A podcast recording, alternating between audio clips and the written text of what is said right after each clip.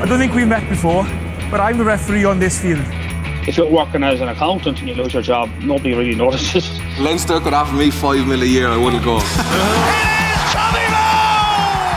Rugby Rugby Weekly. Little reverse pass.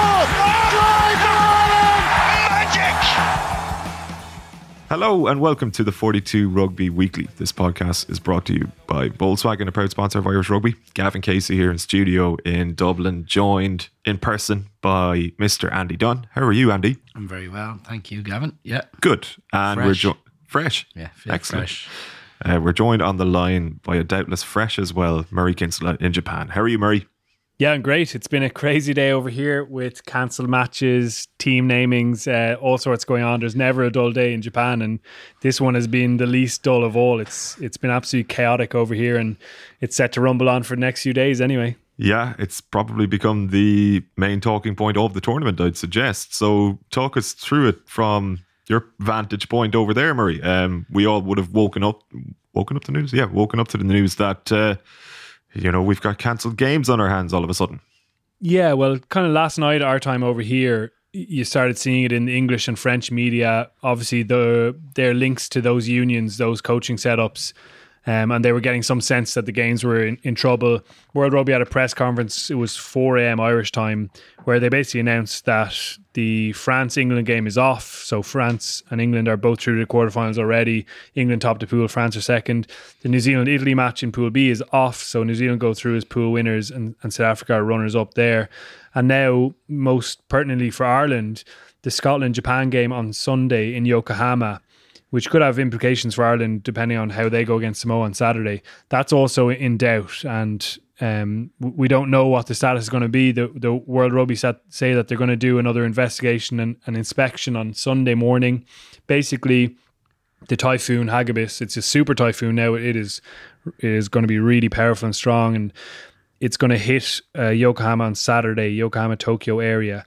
Um, and I think they're, what they're hoping is that the destruction it leaves behind isn't too great, and that there's enough, I guess, infrastructural strength to go ahead and play the match.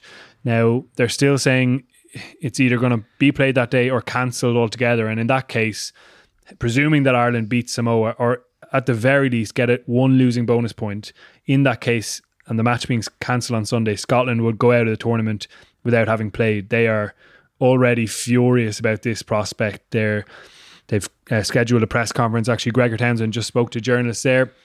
He said, "Listen, World Rugby need to do everything they can to get this game played." Um, and the Scottish Rugby Union have been briefing journalists and coming out and letting people know that they're furious about it. So they're not going to go down without a fight if if World Rugby do try to cancel it. There's a bit of talk about them potentially playing behind closed doors on Sunday because you would imagine like the morning and afternoon after a typhoon passing through that the trains aren't going to be quite up and running yet and that people are going to struggle to to get to a game. But I probably I'd probably agree with Scotland in this case. The other two games yeah maybe there wasn't much as as much riding on them but this Scotland Japan game is is so decisive either way. Um, and I think Ireland will hope it goes ahead as well because if if Scotland if Scotland and Japan are just awarded a draw well then Japan go through as the pool winners as well. So there's a lot in it. And I do feel for say the Italians, Sergio Parisse has just come out and blasted World Rugby. He said it's a, a bit of a shambles that there's no backup plan, that they don't get to play what probably would have been his last match, Leonardo Ghiraldini's last match, Alessandro Zanni, and apparently those guys are really upset about the circumstances of their international careers potentially ending. So there's a whole lot going on and there's a whole lot more ahead of us. It's it's really a crazy situation. Yeah, by all accounts, Ghiraldini went through a few man- months of rehab purely to have that send off against the All Blacks, and uh, that's been taken away from him now. But can I ask you, Murray, what has changed from World Rugby's perspective when, in the lead up to Ireland Samoa, when that fixture was under threat, there was talk of contin- contingency plans? I mean, they literally had a statement saying that they had plans in place in the event that the game couldn't be played.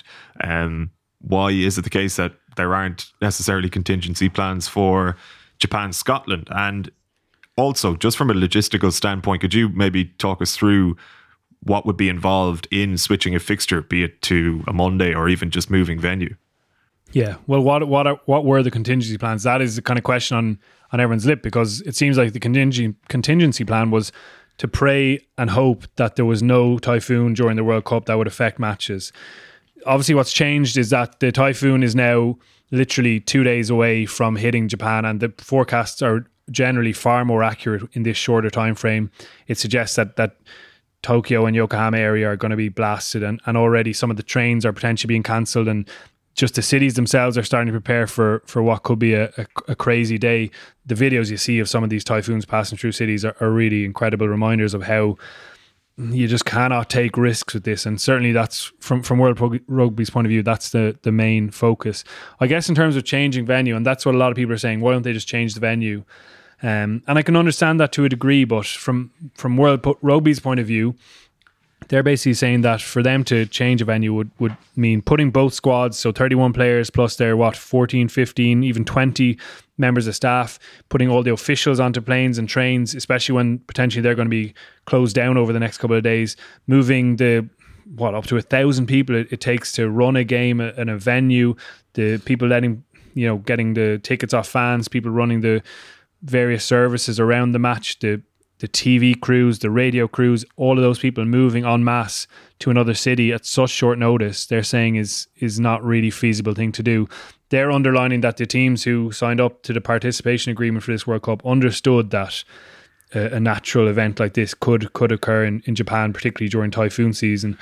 And I know people are questioning why you bring a World Cup here during typhoon season, and that is a pity because it's been such a good World Cup so far, and it's just a shame that that legacy, I guess, will will be slightly tarnished by games being cancelled for the first time. But they're saying it's just too difficult to to change that up. Now with the Scotland Japan game, I think they will really do everything they can, and even if it's a short little trip out to a different pitch on Sunday that's maybe been less affected, and even playing behind closed doors, I think they'll do everything they can to to make that happen because otherwise the Scots again are just going to kick off, and I think everyone would really.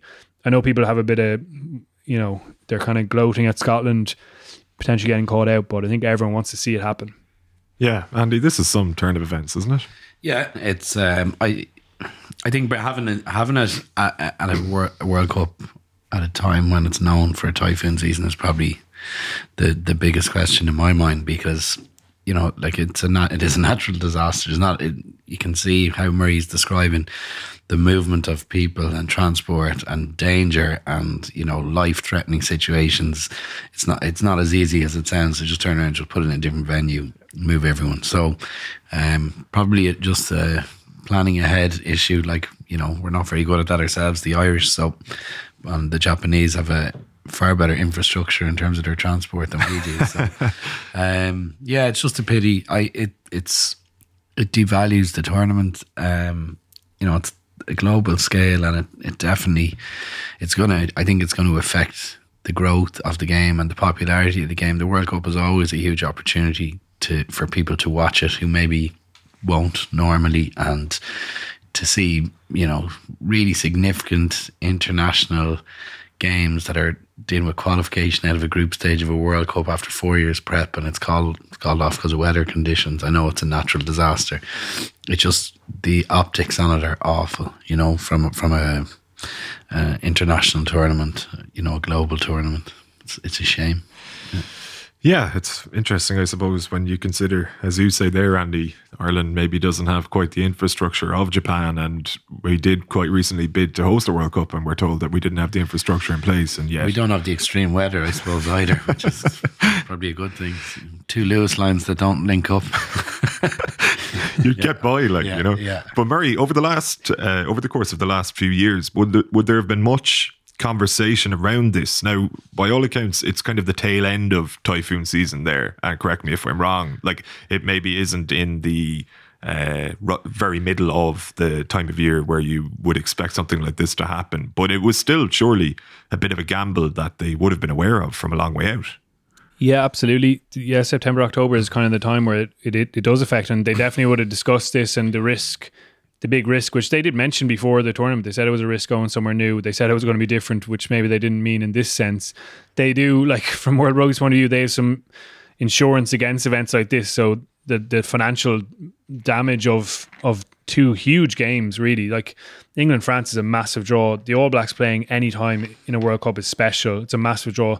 They lose money financially on this. You think of like even the TV slots, prime Saturday slots now blank without rugby games, and as Andy says, that's deeply damaging. Also, just the like for people who aren't convinced by rugby or who maybe have a bit of anti-rugby bias, this is just absolute prime material. They can dig into a, a, what what they can call a sham of a tournament because you're, you're cancelling two really big games and teams are going through without having played all their fixtures. So, yeah, there is that side of it.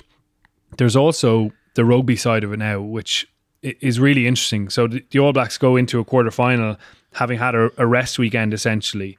Um, England and France in the same boat. Eddie Jones has been really quick to say, "Listen, I'm delighted. We've been, you know, the the typhoon god has delivered for us here. We're going to go away. We're going to have a few beers, a bit of beef, then we're going to get stuck into a really good training camp and be fresh." And um, ready for a quarter final without picking up any extra injuries or red cards, etc. in our final pool game. Um, I mean, you can look at it the other way. You can say the All Blacks potentially could have used another game because Brodie Retallick's only played 30 minutes.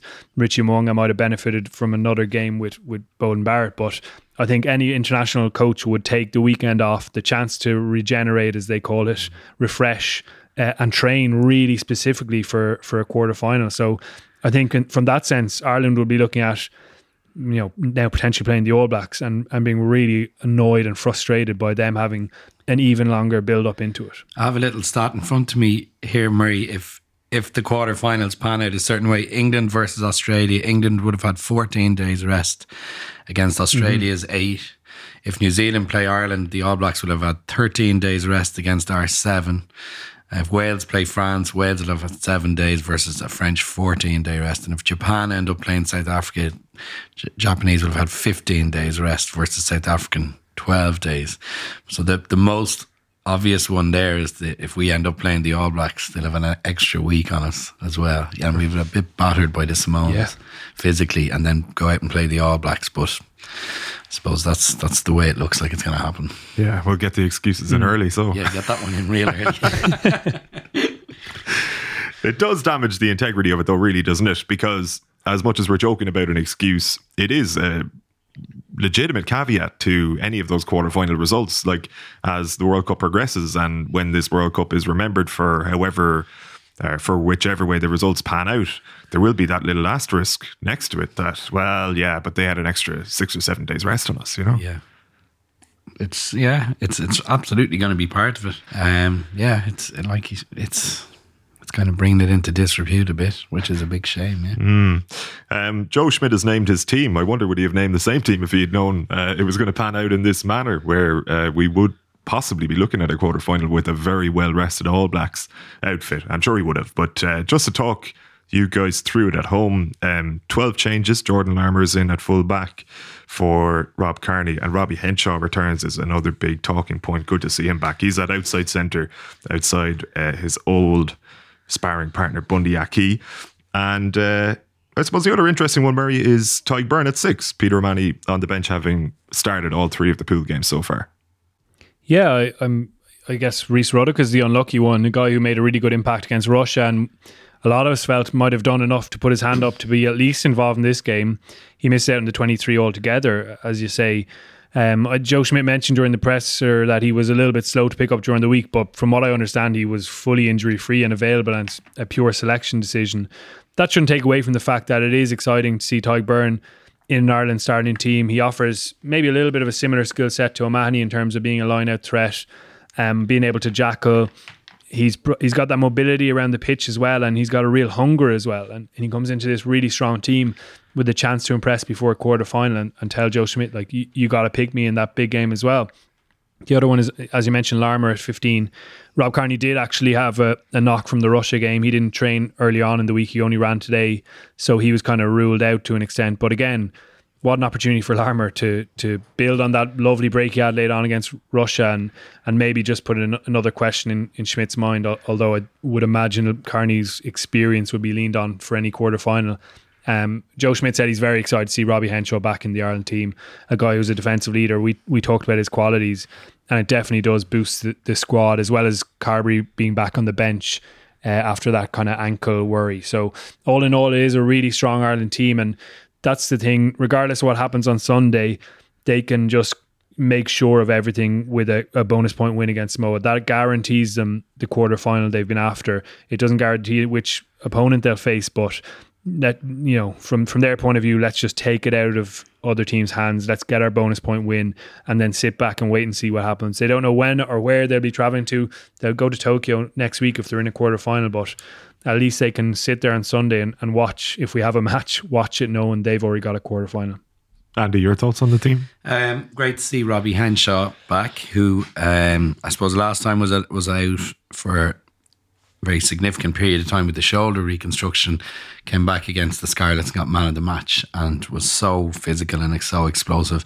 Um, it was it was quite a remarkable return that day two years ago. Um, I don't think I've I, I really can't remember seeing a guy come back into a starting team in a major um, quarter final, like a competitive game at the highest level, and hit the ground running to that effect. It was incredible.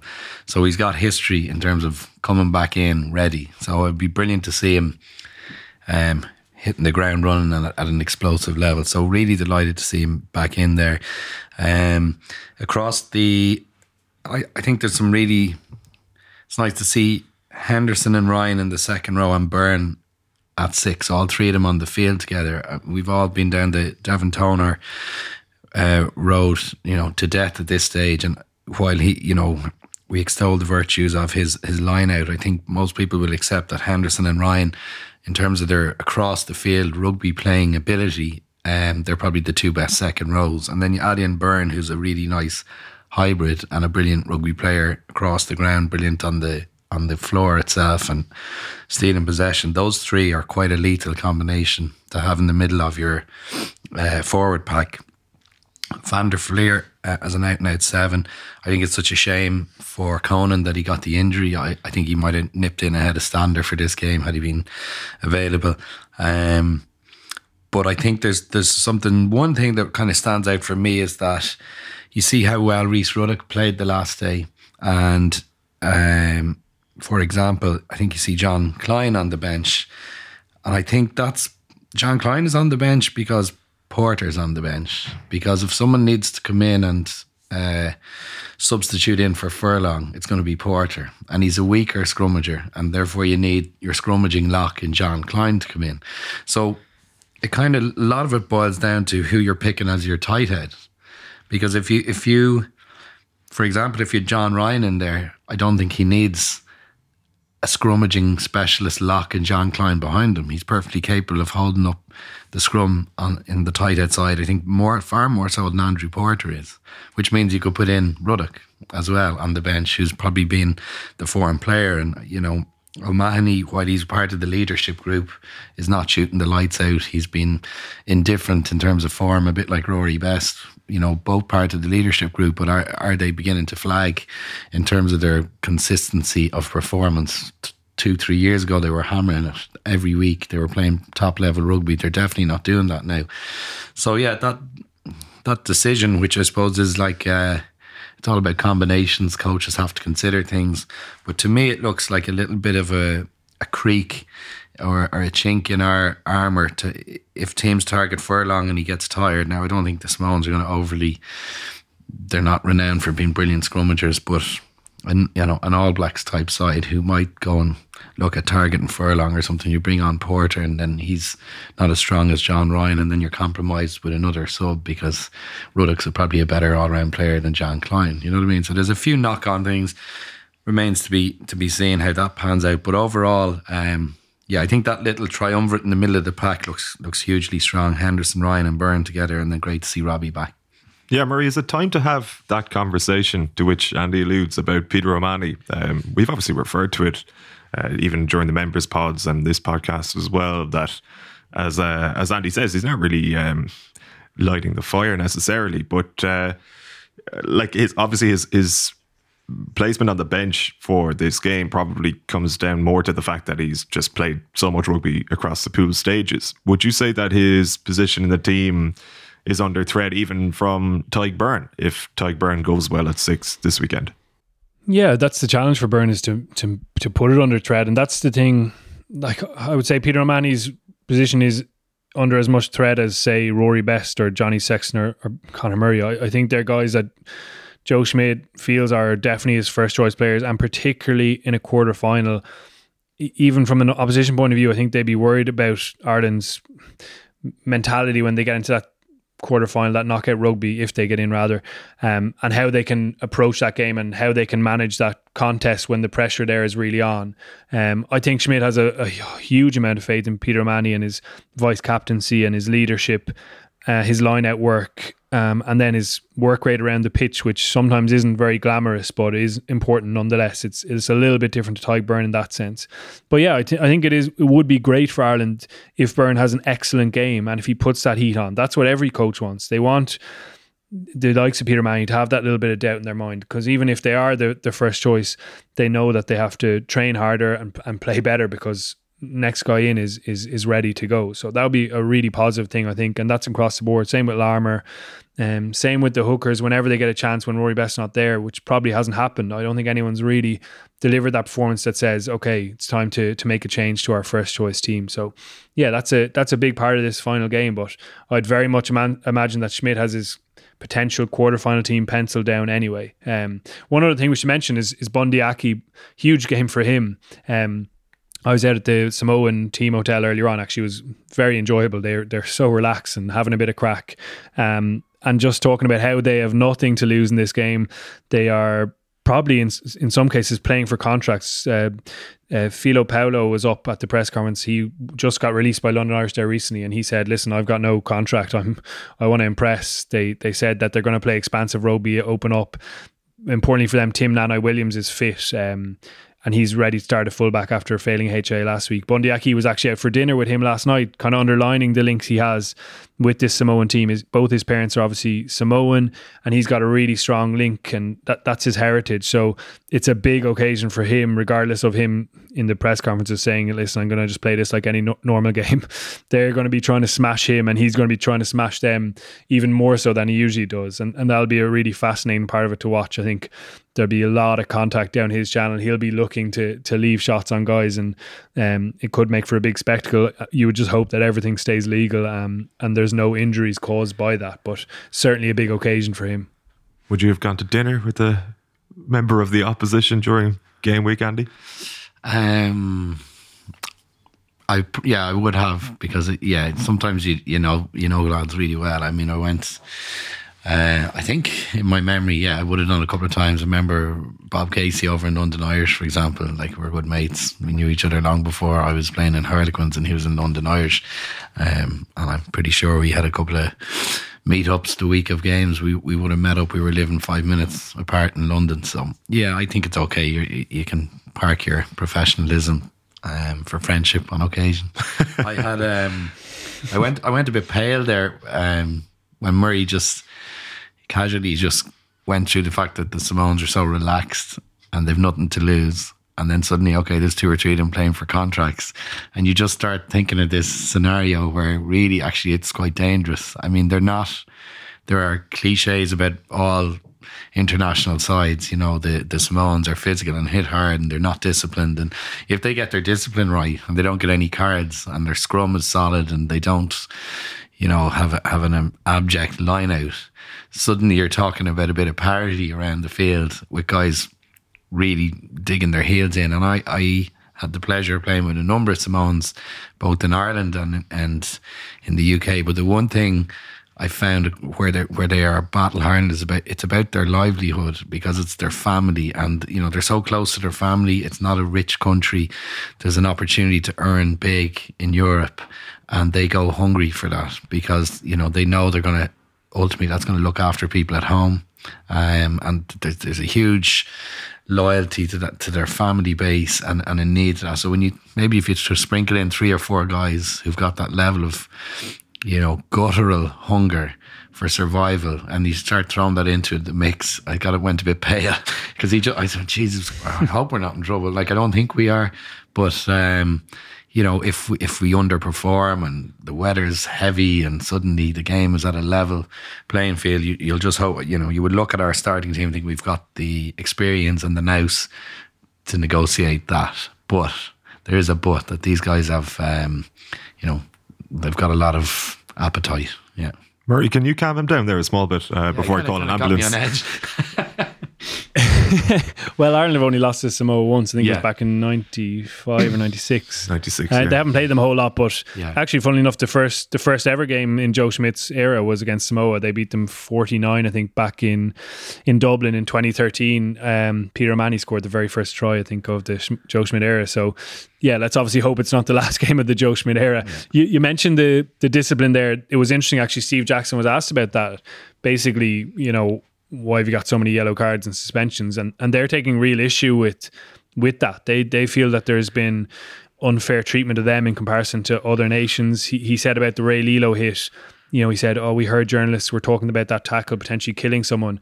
And he said, Well, they obviously have no idea how to play the game. Those tackles, our players were bent at the hips. They were doing their best to, to stay low, and the and Vaz Artemiev actually dipped at the end. He said other people have got away with similar uh, tackles and and not been suspended or carded. Even he was he actually mentioned Joe Schmidt speaking up in a coaches meeting where Joe Schmidt said how many concussions are coming from people going low into the tackle. So, l- listen, just in general, he, he's frustrated with that area, and the Samoans, you know, basing off his opinion, are frustrated that they've been penalised and pinged in that regard.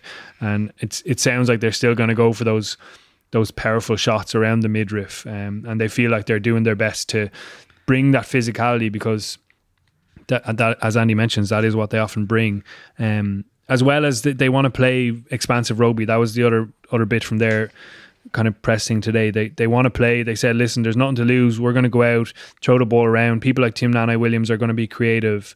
Um, and I guess that's the thing. If they can if they can be accurate in the other areas of the game, which is where you'd have the question marks. Can they handle the the grind of Ireland's set piece, the tactical kicking of Sexton and, and Murray, um, and then the the obvious physicality of Ireland's midfield, for example, which shouldn't be ignored either. Like Ireland have plenty of big boys well able to carry and, and tackle as well.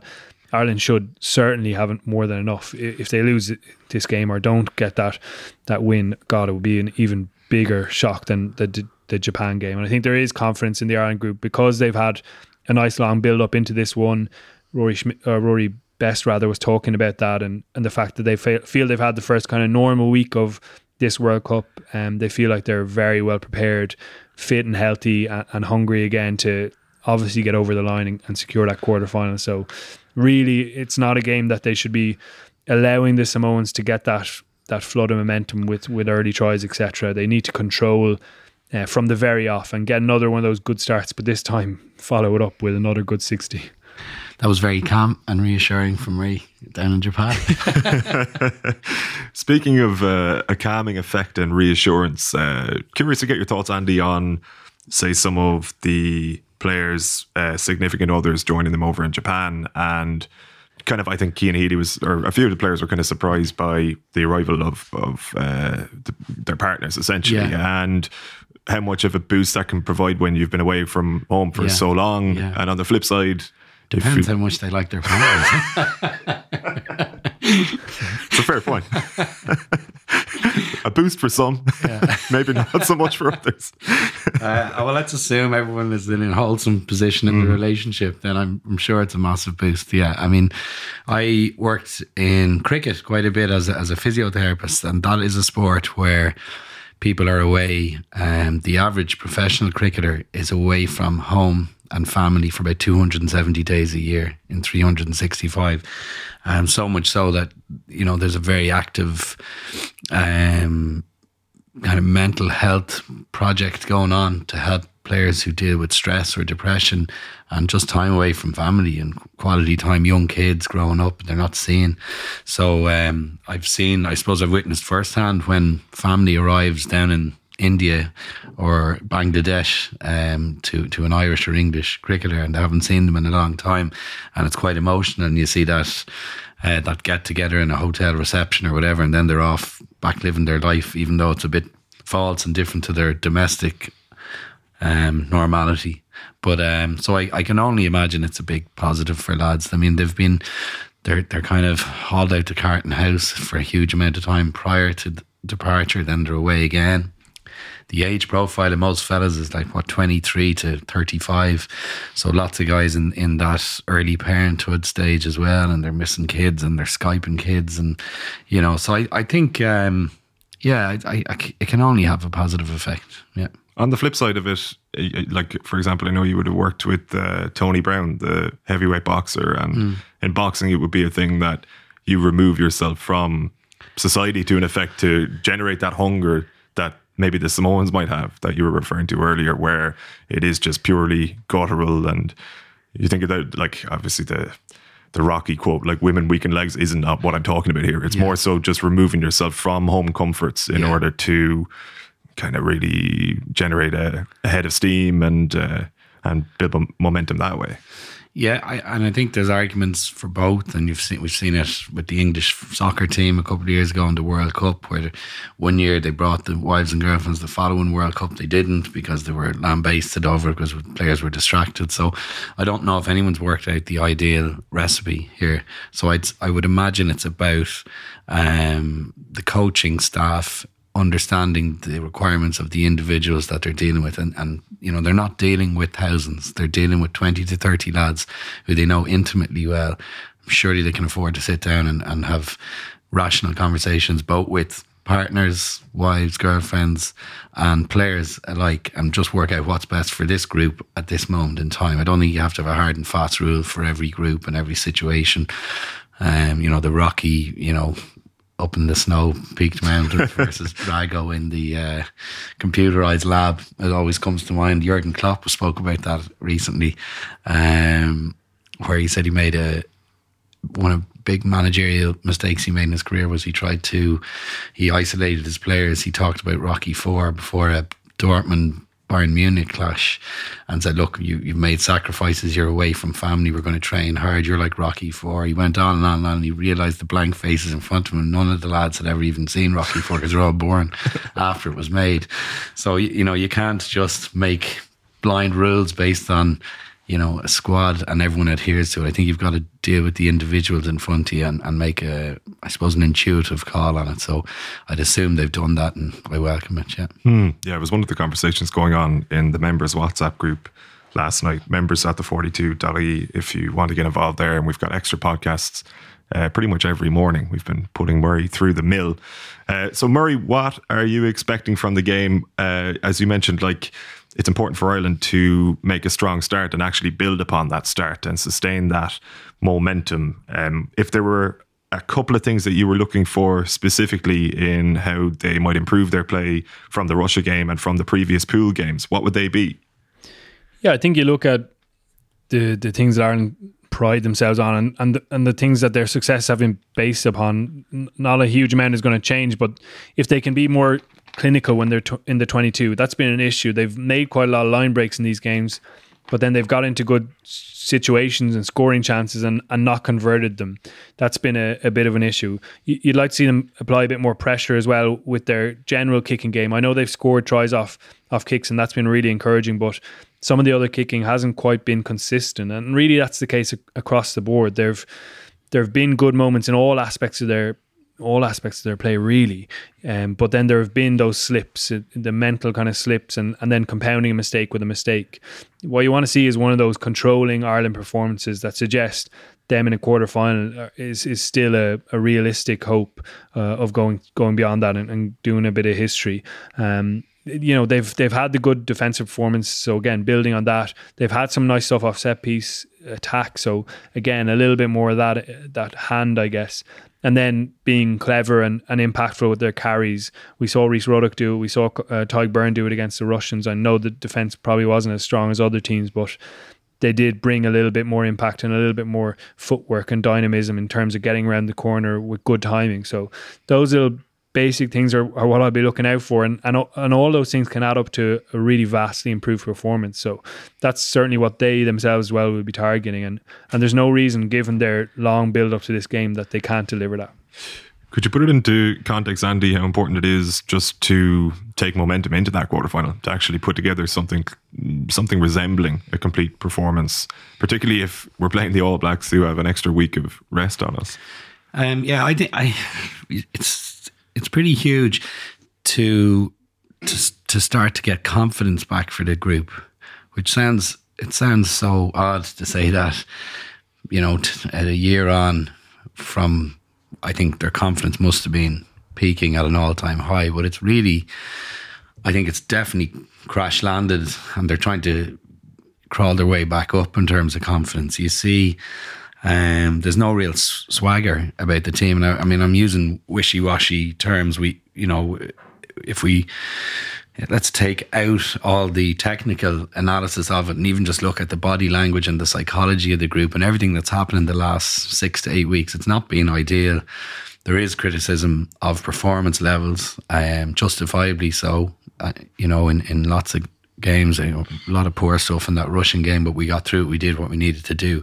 There was no element of a swagger in that group that you know we belong at the highest level. We belong in a quarter final, and we're perfectly capable of taking on a uh, you know an All Black side.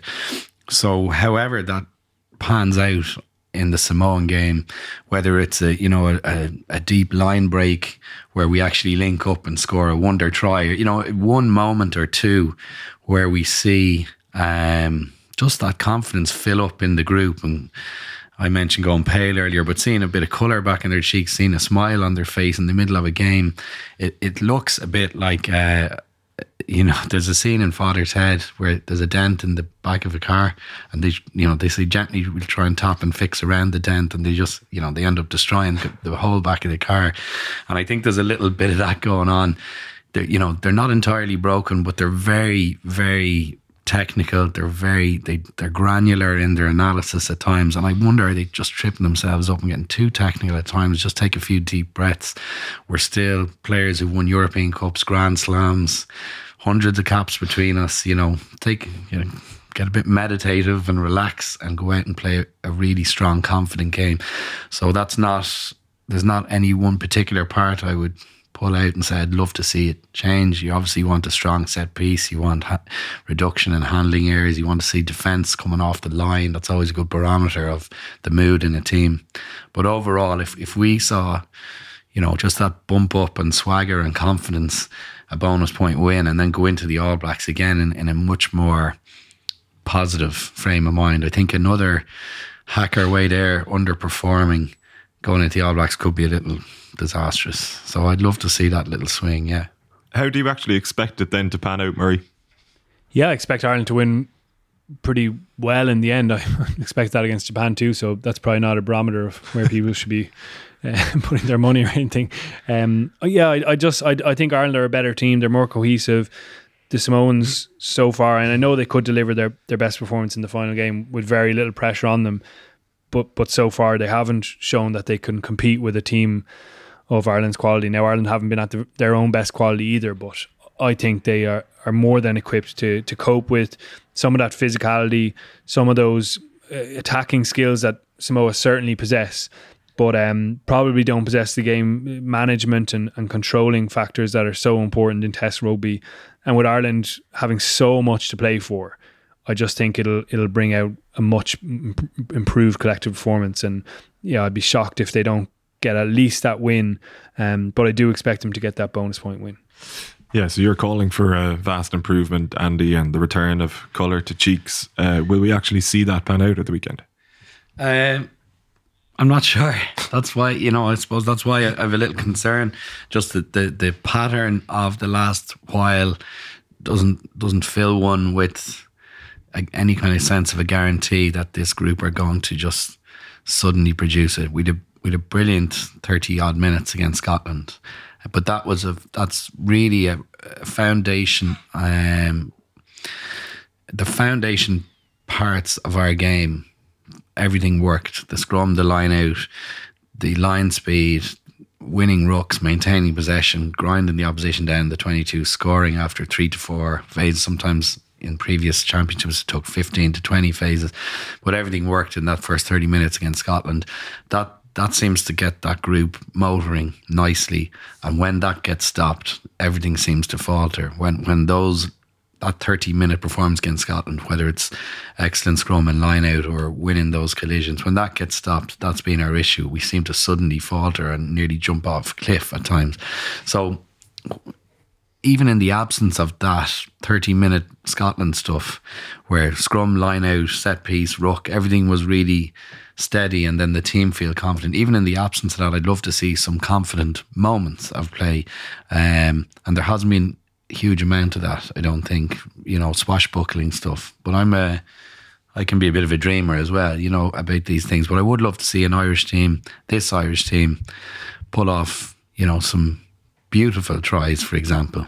You know, two or three tries from deep, as opposed to two or three tries a cumulative amount of 35 phases in the opposition 22 and we you know there are other ways to score and uh, it would be nice for the group confidence to to say right this isn't our only mechanism to breach the opposition line and would also help put a little bit of doubt in the All Blacks mind. You know maybe can we pull out a try like we did against the All Blacks in November with the switch play and Stockdale kicking over?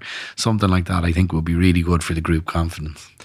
Murray, if they are inhibiting themselves and torturing themselves with uh, granular analysis, as Andy suggests, may be the case, and we don't know, obviously, will it be the case then that the couple of days off they had over the pre uh, the past weekend could actually just offer the opportunity to hit the reset button a little bit, take a little bit of weight off the shoulders, and essentially hit the ground running with something resembling a clean slate going into this Samoa game?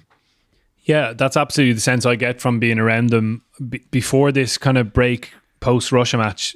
That sense wasn't great, to be honest. There was a lot of tension. You could feel off people, you know, speaking off the record with a couple of people. That was certainly the sense that there was just too much um, intense demand, and and people were getting on top of themselves, and you could see that in games when people were making errors. They were a bit more panicky maybe or, or, frustrated with themselves is probably a better way of describing it um, whereas you, uh, when you're at your best for so many players there's a fluidity to you there's a, an easiness to you and certainly in Fukuoka where they've really enjoyed themselves they had a brilliant weekend off which is so rare as we mentioned in a World Cup there is a lot more um, sense of positivity and fun about them. Even just leaving the team hotel, they're a group of like 30 year old men playing frisbee in a in a lobby and having great crack and just enjoying themselves more, getting out and about in the city in the in the evenings and enjoying the food. And I think they've enjoyed the pace of life here as well. And it's it's a little bit less manic than say Yokohama or or Tokyo or, or Chiba. So all all all things in that regard point to a, a, more positive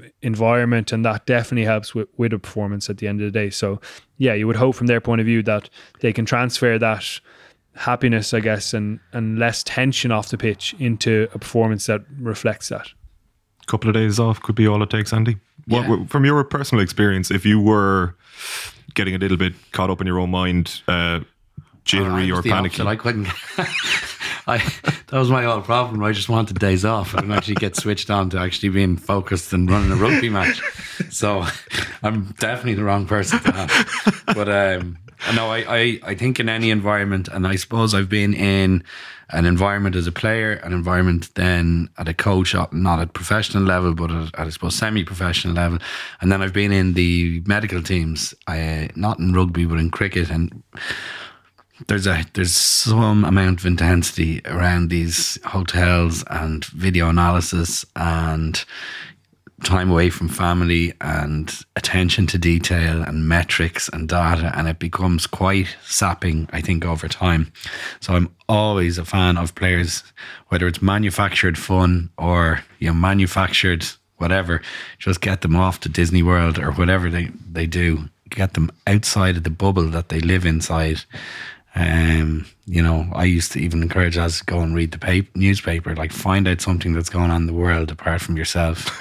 and, and because everyone's asking them about them, everyone's asking, you know, it's all inward. Um, it lends itself to players being, I suppose, very kind of, you know, navel gazing at times when things aren't going well and just to get them out of their own environment and into something a bit fun, take their mind off it. It's always of value in professional sport, always.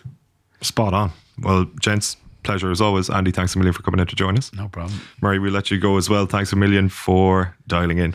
Cheers, guys. Thanks, Mill. And thanks a million to everybody at home. A reminder that this podcast was brought to you by Volkswagen, a proud sponsor of Irish rugby. Have a good end to the week and enjoy what remains of the rugby over the course of the weekend. Uh, we'll be back for members' pods uh, between now and next Monday when we'll return with a regular pod. Uh, but until then, take it easy. I don't think we've met before, but I'm the referee on this field if you're working as an accountant and you lose your job, nobody really notices. Leinster could offer me five mil a year, I wouldn't go. it is Tommy Moe! Robbie, Robbie, weekly. Little reverse pass. And oh! Drive! Magic! You're not alive so you start kicking when the real